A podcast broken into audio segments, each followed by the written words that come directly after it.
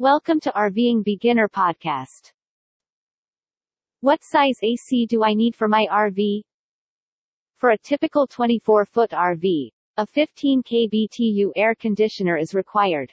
If you have more than two individuals or are in a hot location, you will need a larger size. Several things must be considered while selecting the appropriate size of air conditioner for your RV. Keep in mind that an AC unit's aesthetic look does not guarantee that it will meet your camper's cooling requirements. The RV's square footage. First and foremost, double check the square footage of your RV to confirm that the air conditioner you have is the proper size. This is because if the size of the air conditioner does not match the proportions of the camper, you will either wind up with something that is too big for the space available, or something that is too little and will have to work twice as hard to cool the outsized interiors. If you believe that a huge air conditioner can cool the insides of your RV quicker and, as a consequence, lower your power expenses, let us debunk that myth for you. ACs that are too large for the area in which they are installed do not have enough time to dehumidify and remove the required moisture, leaving the environment chilly and clammy. BTU.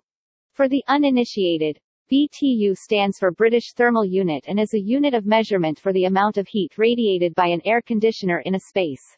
As a result, it's obvious that an air conditioner with a higher BTU would disperse more heat and use more electricity.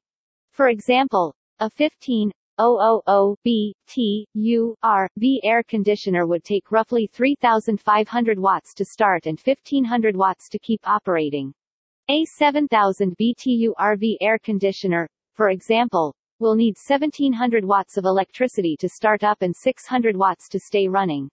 Unit with ducts or without ducts. An outside air compressor and an inside air handler are linked with copper refrigeration lines in a ducted air conditioner.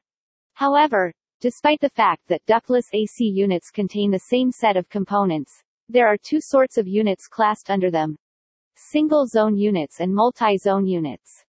An RV air conditioner is meant to last 3 to 5 years on average.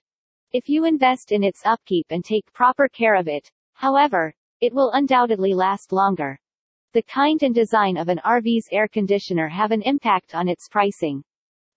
Their price ranges from $300 to $1,200, depending on the profile, BTUs, and if the mechanism relies on a heat pump or only cold air. You'll also have to pay for energy, which might cost more than $100 each month.